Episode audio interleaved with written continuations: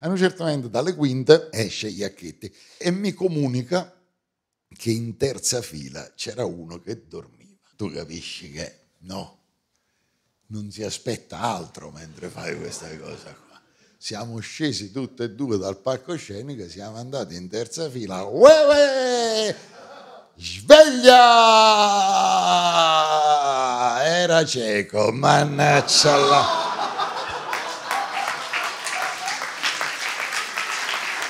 Iacchetti è uscito dalla sala.